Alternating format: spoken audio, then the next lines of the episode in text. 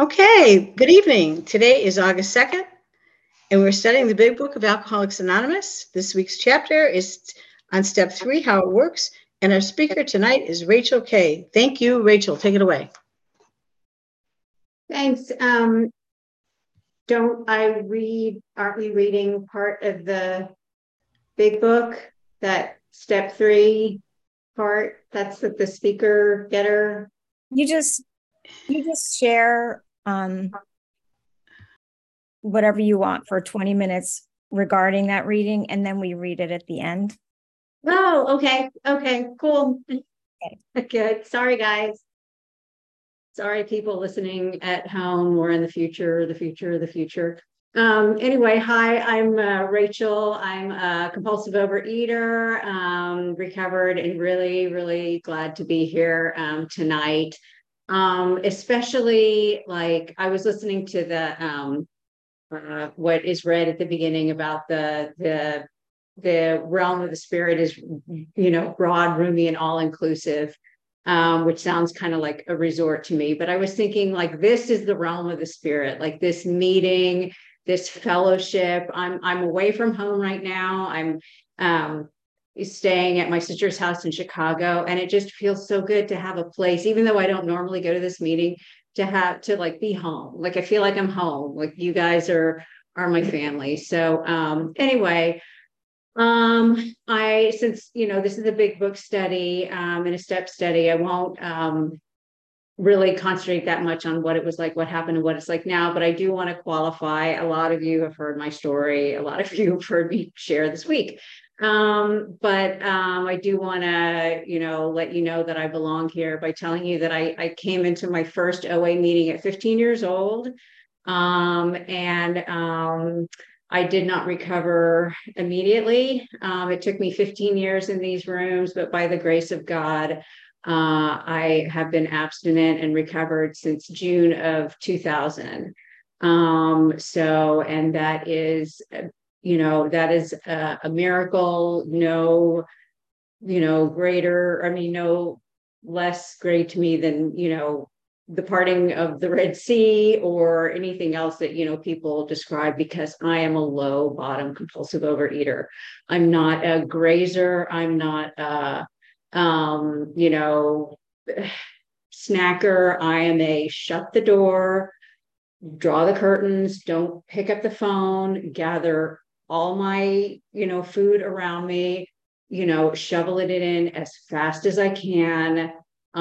If I could inject it into my veins, I would. Compulsive overeater. I am a throw it out, take out the trash to the dumpster, and in the middle of the night, go to the dumpster and pull it out and eat whatever I can. Compulsive overeater.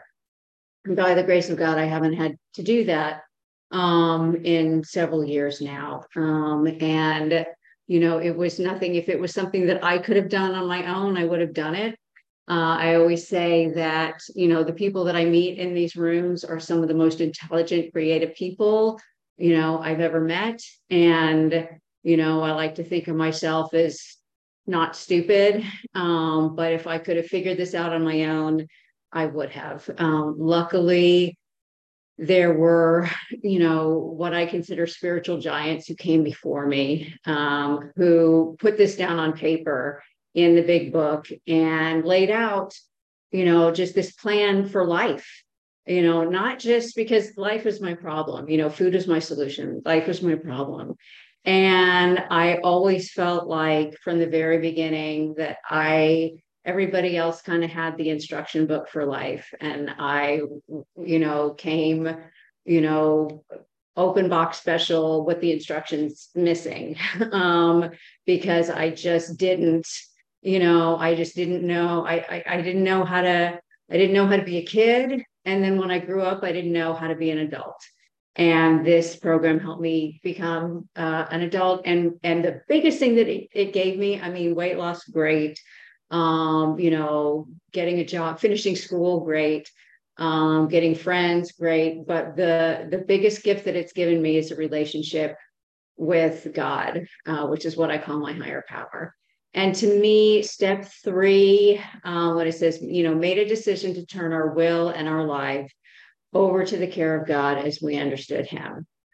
And I'm not trying to inspire controversy by anything I say. And by the way, this is just my opinion and my take on it. You know, if you disagree with it or don't like it, that's fine. You know, go to another meeting. If you're new or returning or anything, and you don't relate to anything I say, please keep coming back, because you're sure to hear somebody with whom, you know, you identify. But I know that there's a lot of people whose interpretation of step 3 is it's just a decision to do the rest of the steps. And I think to some extent that's true, but for me, it's so much more than that. It's so much more. It's my will and my life. And if that sounds scary, yeah, it is. Because my will are my thoughts, right? And my life or my actions. So you're saying, you know, I came here because I wanted to stop binging and I wanted to stop being crazy. And sometimes people just come because they want to lose weight. And you're saying that I have to turn my will, you know, my thoughts and my actions over to the care of God, that like, maybe I don't even really trust that much yet. That's, you know, when they say what an order, I can't go through with it. You know, but it's a big thing. But for me, that step 3 was where that power started to flow in. Because whereas before, when I say I didn't have the instruction book for life, and the Big Book kind of was the instruction book, even if I didn't have the instruction book with me, I had sort of a North Star. I had a guide. Okay, you know, I don't always know what God's will is for me, but if I could imagine, and if I could imagine what it was or what I thought it was, you know, as I understood it, then, okay, that's what I did next. And when I first got abstinent, that's kind of what it was limited to. I couldn't think beyond, you know, people talk about one day at a time. When I first got abstinent, you know, that expression, I didn't know what to do with myself. I had never realized what that really means. I literally did not know what to do with myself. I had spent so much of my time in the food, thinking about food, planning the food, regretting the food, whatever it was, that I was like, I don't know what to do with myself.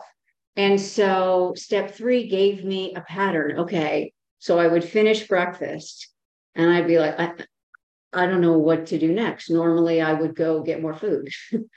And so I would imagine, okay, what would God have me do? What would a normal person do? A normal person, God would have me not go back and get more food, would have me take the dishes and put them in the sink and then probably wash them. Okay, then God would probably have me brush my teeth.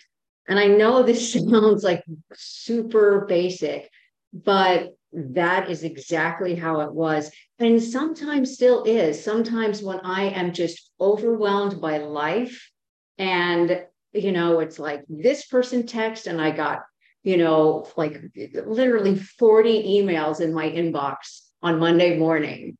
And I'm like, I don't know what to do next. It's like, God, okay, what would you have me do next? I turn my will and my life, and I'm going to make mistakes all over the place. You know, I'm going to misjudge, you know, it says, and this isn't until step 10, but it says all sorts of absurd actions and ideas.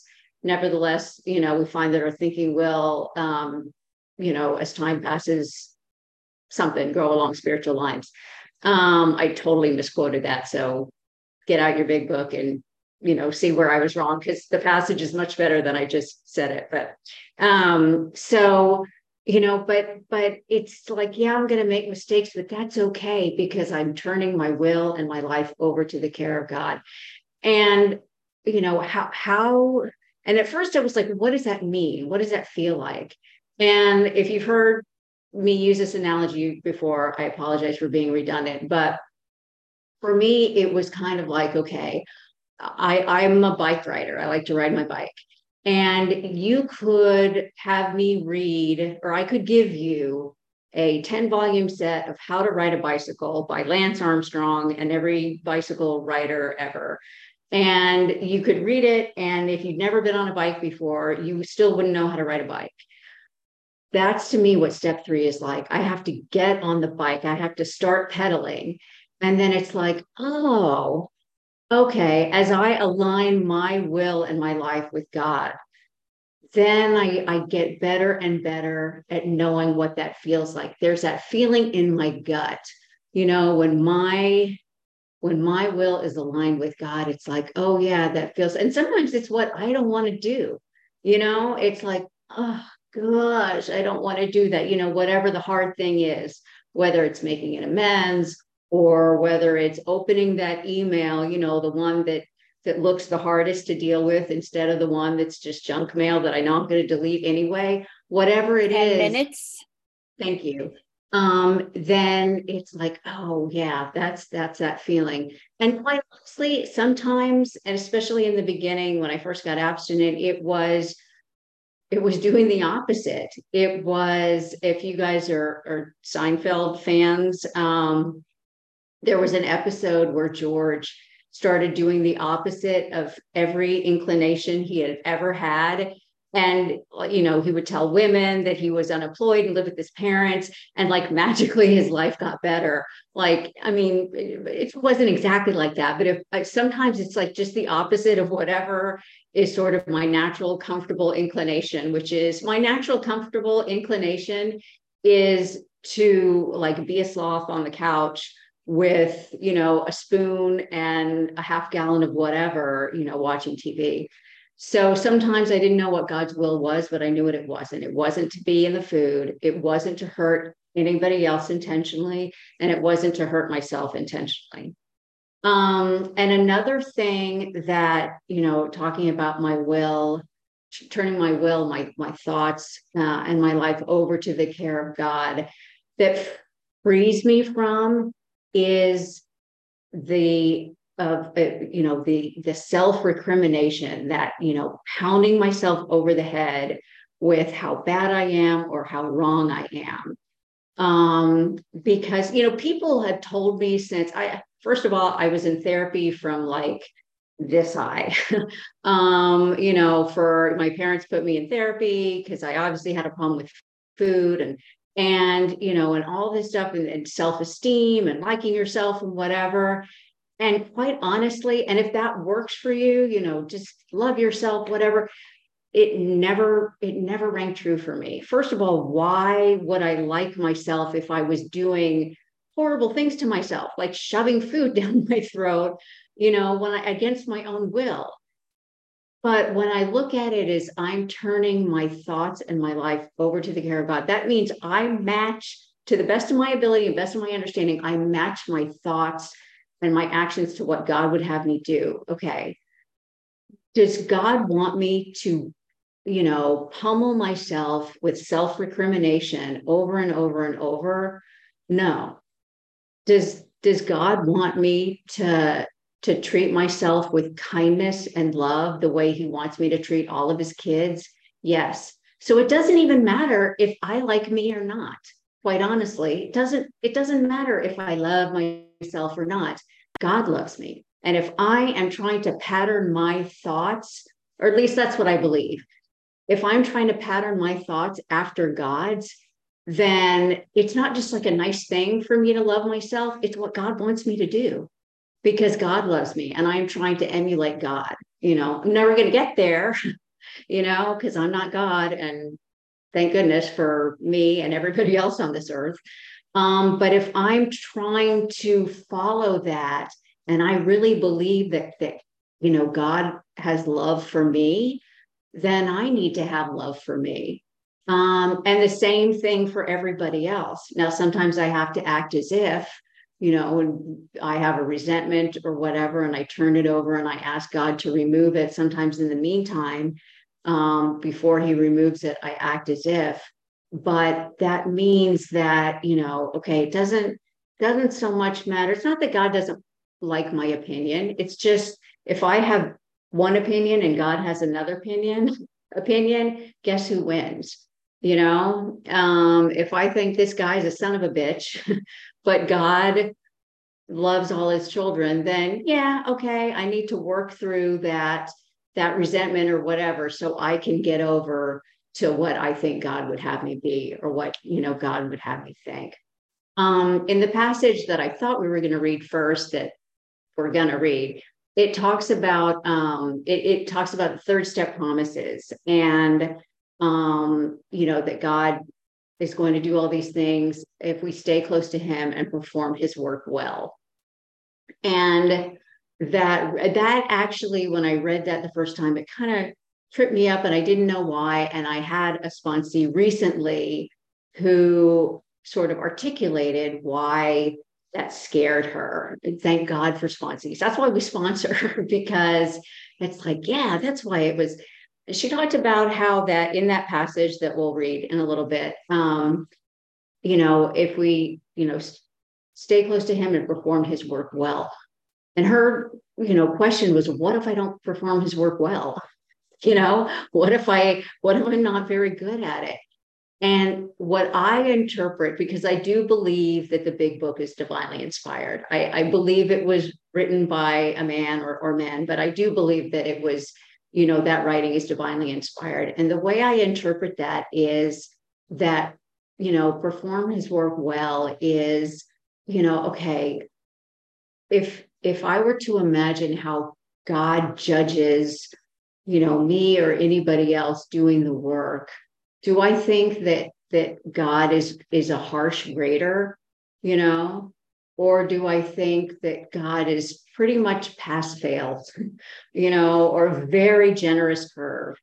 And I think it's probably the latter, that it's like 5 minutes. Okay, thanks.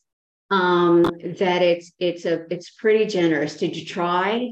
Yeah. Okay. You know, did you give it a shot? Yeah. Okay. Did you? Uh-oh. I think somebody's on mute. Yeah. Did you, you know, are you, you know, and if you didn't try, are you going to try tomorrow? Yeah. Okay. You know, I think pretty much, this is just my opinion, like I say, but that's all we've got, right? Because we don't know the mind of God or the higher power.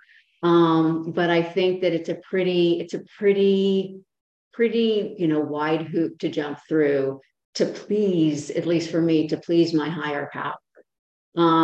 That's what step 3 has given me. You know, it starts in step 2. Okay, am I willing to believe that if God, you know, wanted to, that God would relieve my insanity? Yeah, I'm willing to believe. And step 3 is that faith step. It's like, okay, I don't know, you know, I don't know if there's going to be water in the pool by the time I jump, but I'm going to close my eyes and jump and hope that there's water in the pool by the time I get there.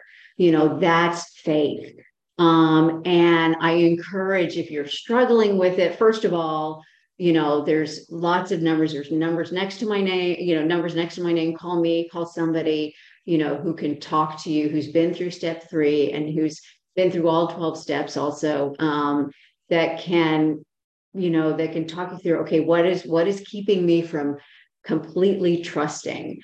And by the way, you know, they say that the only step that we can do perfectly is step 1. So I don't do step 3 perfectly. And if I'm given that impression in the first, you know, 15 minutes of my share, I am sorry, because I certainly don't. There are times when I take my self-will back so much. You know, I send a text, and I'm like, oh, I didn't need to send that. That really was not necessary or kind or whatever.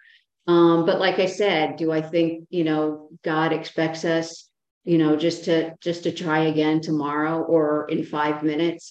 Yeah, I think that's it. And that for me is the essence of step 3. It's just, you know, making a good faith effort to align my will with God's. So anyway, I'm going to leave some time on the clock because I want to hear what you guys have to say. Thanks for letting me share, and I pass. Thank you, Rachel. That was beautiful. We will now open the meeting for questions for 3-minute shares. As this is a Big Book study, Sharing and questions should relate specifically to the chapter and the step, which is step 3, being studied this week. We ask you to accept this guideline in order to keep the meeting on track. If you'd like to share or ask a question, please raise your virtual hand, which is under reactions, or *9 if you're on the phone, and the Zoom host will call the raised hands in order and ask you to unmute when it's your turn.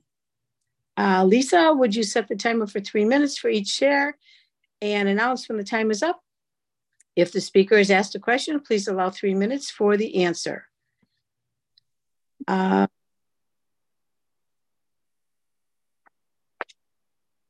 Okay, the floor is now open for share and questions. You want me to count, Betty, or are you gonna? I'll just go by my screen on who I see first. Okay. Okay, Lynn, you're up. Please share with us, Lynn. You're muted. There we go. There we go. Hi, Rachel. Thank you so much. You said a couple of things that really spoke to me. And one of them is, I didn't know what to do with myself. And that put me right back to me standing there. I'll never forget it. And about day 2. And I'm going, I have so much time on my hands for exactly that reason. I'm not continually binging.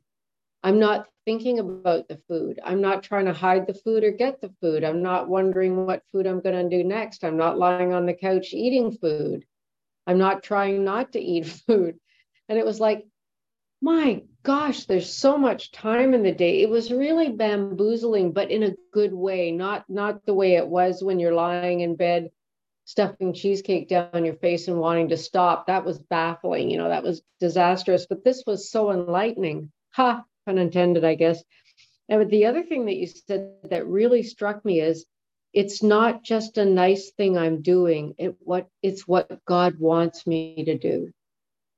And that really struck a chord with me, because I'd realized that I got a great connection with God and we're levitating all over the place and stuff like that, but I'm not doing what it says in the book to do.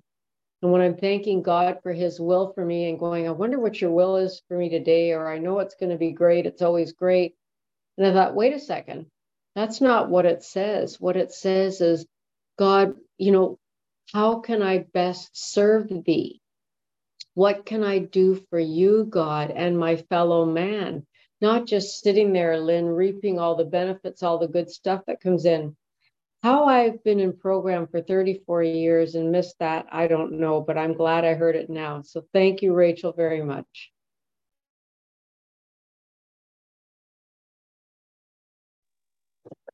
Thank you, Lynn. Penny, you're up next.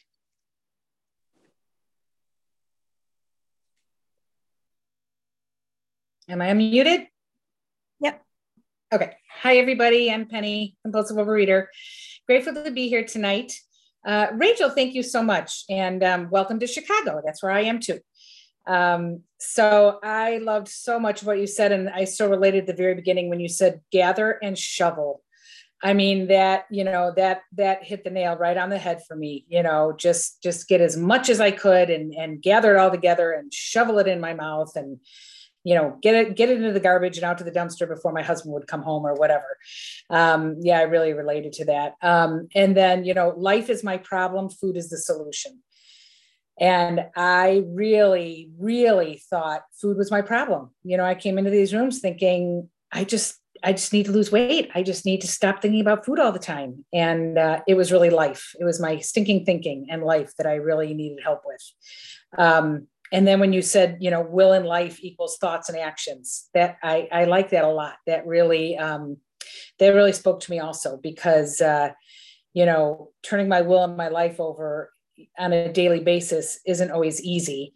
I have struggles like everybody else. And, I think I've said before in these rooms, like my mornings are so centered, I get up in the morning and I do my readings and I listen to vision and I feel so close to God. And then as my day creeps along, I find myself feeling a little bit further away. And so just remembering that I need to turn my will and my life over all the time to God is really important. And then, you know, if God has love for me, I need to have love for me. That was beautiful. You know, that is something that, that I didn't have for the longest time. I didn't even know I didn't have it. But when I came to these rooms, like you, I grew up in these rooms. These rooms and this program helped me to become an adult. But this, you know, learning to love myself, that's been a huge part of my recovery. So so grateful I came on tonight, and thank you so much for your share. Thank you, Penny. Okay, Lindsay, you're up next. Please share with us. Lindsay? There you go. No, I was next. I thought there were a couple in front of me, but you know, just going by. Great. All right. Hi, I'm Lindsay, compulsive overeater. Rachel, thank you so much for that really beautiful share.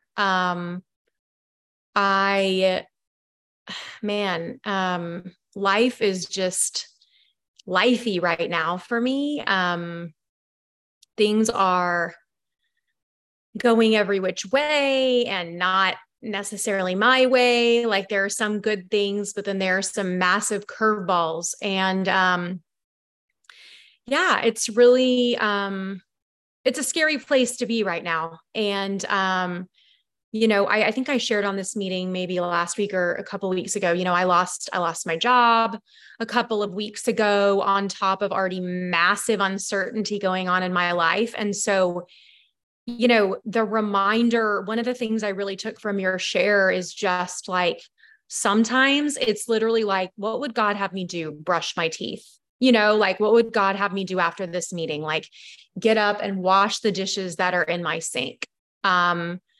You know, and like do my nightly review. And maybe that's, you know, as good as it's going to get today, but that's turning my will and my life over, you know, just like taking those small actions of like, what would God have me do in this moment? And just, you know, this is where the trust and faith in God has to be really real in my life. You know, like I have a little over 2 years of food sobriety, and that's, you know, that's a miracle every day. And this is where the rubber meets the road of like, okay, life is hard. Life is, you know, things aren't going the way that I had thought that they would. And I don't know, like one minute at a time right now. It's like, I just have to surrender and trust. I really don't have more than that. And, so anyway, I really appreciated what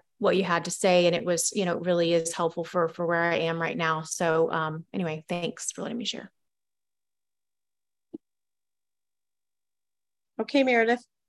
Okay. Thanks, Lindsay. Go ahead, Katie, share with us, please. Sure. Hang on one second. Hey everyone, KG, recovered compulsive eater, anorexic and bulimic, and oh my goodness, friend, that was absolutely beautiful. It's funny, I like randomly remembered going out to my dumpster and dumpster diving. I don't know where that came from, but I really appreciate it. And I guess what I wanted to share tonight is, first of all, thank you for talking about how it's not just a decision to move forward with the steps. You know, I've repeated that a lot in my life. And recently when I took a step 3, it was a lot more than that. You know, and for me right now, it's every day. It's like the other day I woke up and I was like, no. And God said to me, yes. So I started saying, thank you, God, thank you, God, thank you, God, thank you, God. And once I started chanting that, it was like I could get up, I could put on my clothes, I could do the next right action. And also, for me, it's a lot like my ego versus what God wants me to do. So y'all know that I love doing service and Overeaters Anonymous, and it's a real blessing. But I have these humans here, and I was very humbled recently because I was going to do some service, and I couldn't because my husband needed me. And I'm so grateful because as I'm taught, you know, as I grow up in OA, I learn that like anybody can do service in OA, and that doesn't make it not special. But like, I'm the only one that gets to be my husband's wife, right? And I'm the only one that gets to be my kid's mama. And, you know, I love that you said this is about growing up. I mean, I came in here when I was 26. I was single as a whatever. I barely had relationships with my parents, right? And I remember holidays, I was so lonely, and slowly, a day at a time, you know, I remember my first sponsor used to say, "Thank you, God." And at the meetings in Boston, you'd say something and everyone would go, "Thank you, God." And that's what I get to do today. Like, I don't always know what God's will for me is, but I love that you said that I always know what his will is not for me. Like, his will is not for me to eat. His will is not for me to be selfish. His will is not for me to not do that step 10. Like, gotta do the step 10 so that I can move forward with my day. So a lot of it is just acceptance, right? Acceptance and surrender of where I am right now, no matter how hard and no matter how uncomfortable. My first sponsor used to say to me again, like, practice the willingness to bear discomfort. And I'm like a please make me comfortable aholic, love me aholic, like fill me up, be my hostage, boom. But that's not who God wants me to be. He wants me to be uncomfortable and happy, joyous, and free, which I get to do today because of you guys. Thanks.